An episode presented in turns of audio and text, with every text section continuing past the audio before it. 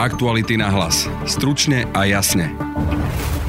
Ako sú na tom najsilnejší prezidentskí kandidáti s cudzími jazykmi a hlavne s angličtinou? Napríklad Štefan Harabin nevie po anglicky. Nie anglicky, hovorím francúzsky a rusky. Aké dôležité je pre prezidenta vedieť po anglicky, sme sa pýtali bývalého diplomata Rastislava Káčera. Ktorý neovláda dobrú angličtinu, považujem to za, za absolútny handicap. Budete môcť hodnotiť aj kvalitu angličtiny Zuzany Čaputovej a Maroša Ševčoviča. Polícia vedela o Alene Zsuzsovej mesiace pred zadržaním. Už v máji o nej vypovedala svedkyňa v prípade vraždy exprimátora Hurbanova. Budete počuť kolegyňu Lauru Kellovú. Vypovedala policajtom v Nových Zámkoch svedkyňa o tom, že údajne teda vie, kto si vraždu exprimátora v Hurbanove spred deväť rokov objednal. Počúvate podcast Aktuality na hlas. Moje meno je Peter Hanák. Keďže prezident reprezentuje Slovensko aj v zahraničí, stretáva sa so štátnikmi, má kompetencie v zahraničnej politike a chodí napríklad aj na summit NATO, pozreli sme sa na jazykové schopnosti troch preferenčne najsilnejších kandidátov. Zuzana Čaputová hovorí po anglicky a rusky. Vypočujte si krátku ukážku z jej prejavu pri preberaní Goldmanovej ceny. Your award is a great encouragement for me, as well as hundreds of other people in Slovakia. I would like to be a bit personal tonight. I would prefer to speak to you as a woman and a mother, instead a lawyer. Maroša Ševčoviča sa nám dnes nepodarilo kontaktovať, ale z verejne dostupných zdrojov je známa jeho znalosť angličtiny a ruštiny a na internete má aj videá v plynulej francúzštine. Ševčovič pri svojich príhovoroch v angličtine aj vtipkuje.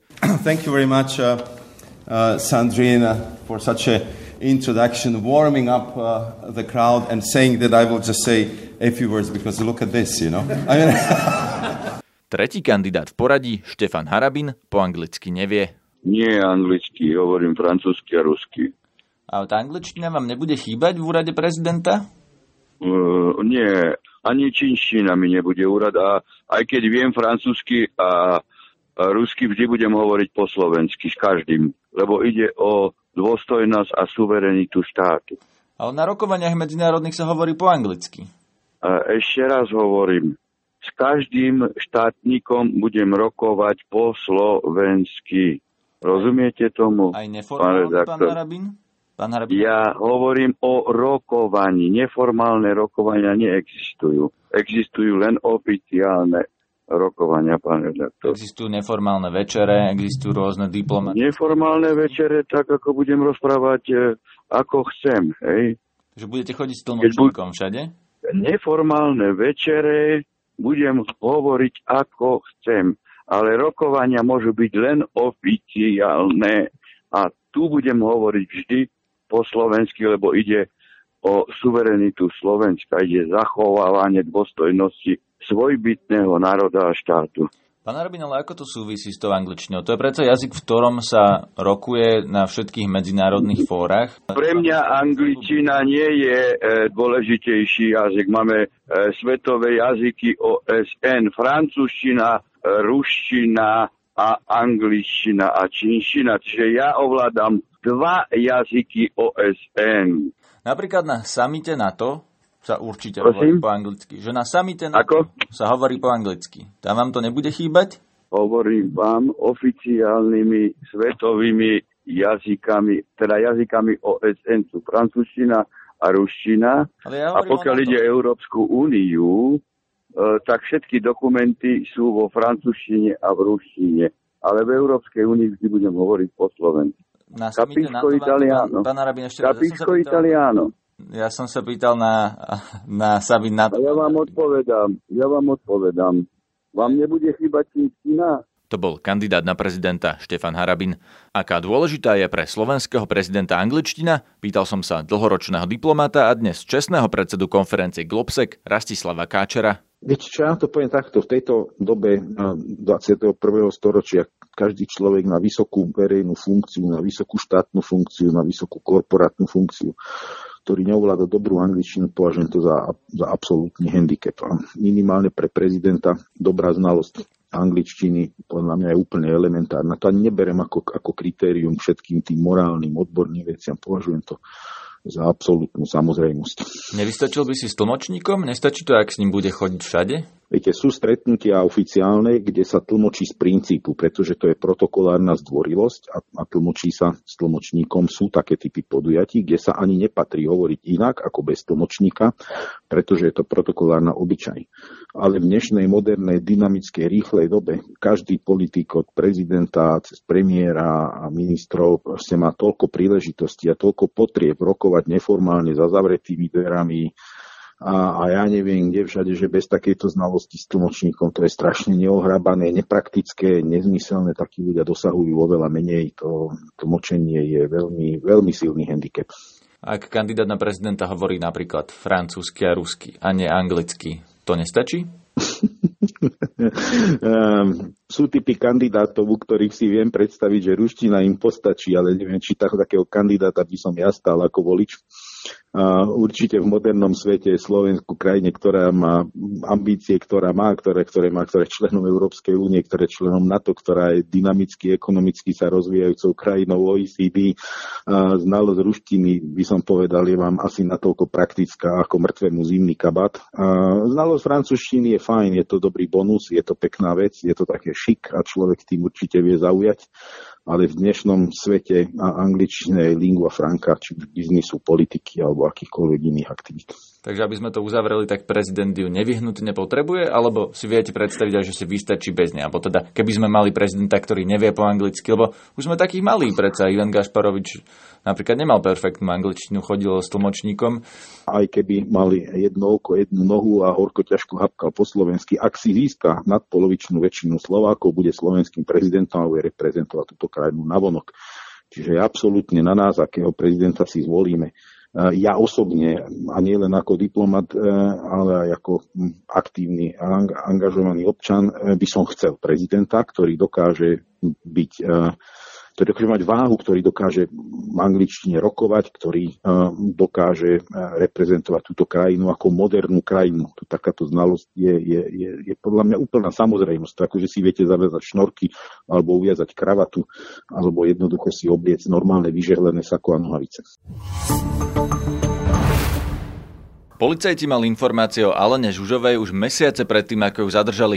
V súvislosti s vraždou exprimátora Hurbanova mala dokonca o nej vypovedať svedkyňa. Viac prišla do štúdia povedať Laura Kellövá. Dobrý deň. Laura, ako to bolo? Kedy za policajtami prišla svedkyňa, ktorá vypovedala aj o Zsuzsovej v prípade vraždy Lászlóa Basternáka? Aktuality.sk získali dôkazy o tom, že na jar dvetisícosemnásť, čiže to si uvedomme, že to bolo niekoľko mesiacov po vražde Jána Kuciaka, ale aj niekoľko mesiacov vôbec pred zadržaním a raziou na Alenu Zsuzsovú, vypovedala policajtom v Nových Zámkoch svedkyňa o tom, že údajne teda vie, kto si vraždu exprimátora v Hurbanove spred deviatich rokov objednal.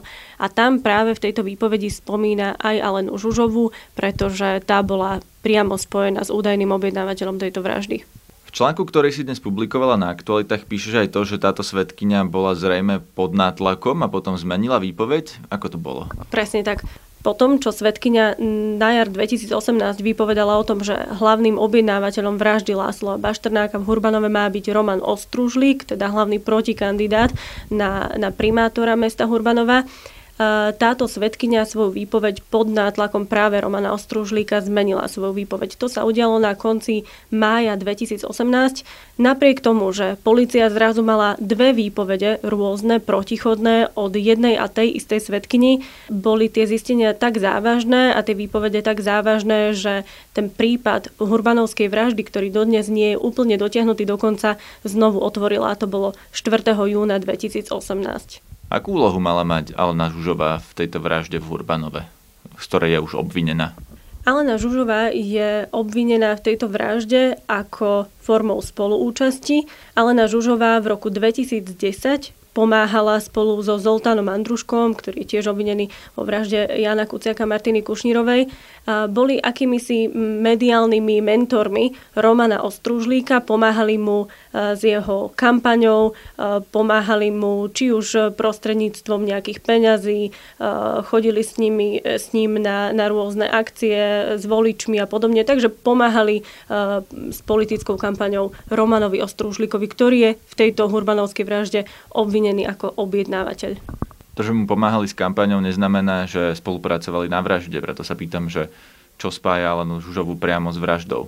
Zsuzsová okrem toho, že plnila funkciu akéhosi marketingového guru pre Romana Ostružlíka, sa mala veľmi dôverne a blízko poznať aj s ďalším obvineným z tejto vraždy, ktorý mal túto vraždu tiež sprostredkovať. To je Vladimír Mostná, patrí medzi Síkorovcov, pracoval pre Františka Borbélyho a pre jeho es bé esku, pozná sa s vrahom exprimátora Hurbanova a ten mal vlastne tiež pomáhať pri, pri tejto vražde. Alena Zsuzsová s Vladimírom Mostnárom mali aj blízky intimný vzťah, o čom svedčia teda viacerí svedkovia. Takže Alena Zsuzsová bola akousi spojkou medzi údajným objednávateľom, Romanom Ostružlíkom, teda protikandidátom na primátora, a medzi sprostredkovateľom Vladimírom Mostnárom, ktorý napokon aj zohnal vraha pre exprimátora Hurbanova.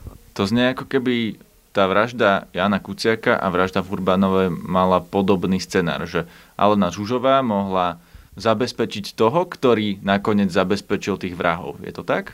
Má to veľmi podobný scenár a dokonca ešte aj tie počty, počty sa tam e, skoro vôbec nelíšia. Tiež to je od hlavného objednávateľa. Ešte stále nevieme, že či Roman Ostružlík vôbec bol skutočným a jediným objednávateľom tej vraždy a takisto nevieme ešte ostatné medzičlánky. Zatiaľ sú v tejto vražde štyria obvinení a z toho jeden už je aj odsudený a to je vrah exprimátora v Hurbanove. Takže veľmi podobný model a opäť vlastne tam spolupracuje Alena Zsuzsová ako akýsi nejaký sprostredkovateľ medzi tými násilníkmi a medzi tým objednávateľom.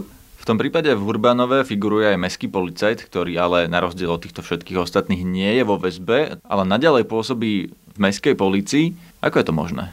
Možno je to tak, že poprvé, mestský policajt, volajme ho Ladislav V., je síce obvinený, ale spolupracuje s policiou. To znamená, že ako si povedal, nie je väzobne stíhaný. Keď sme sa spojili s primátorom, e, tvrdil, že jediné, čo mohli teda e, urobiť, je porozprávať sa s týmto mestským policajtom, ale nevidí právne možnosti, ako ho či už zbaviť funkcie alebo postaviť mimo službu. Ubezpečil nás, že momentálne tento mestský policajt nemá zbraň. Ja som sa rozprávala aj s prezidentom mestských policajtov Jánom Andrejkom, ako sa postupuje správne v týchto prípadoch. Hovorí, že na Slovensku nemáme nejaký úzus alebo nejaké príklady toho, ako by teda zamestnávateľ postupovať mal. Samozrejme, zbraň odobrata musí byť, nesmie ňou teda tento mestský policajt disponovať, čo sa v tomto prípade deje.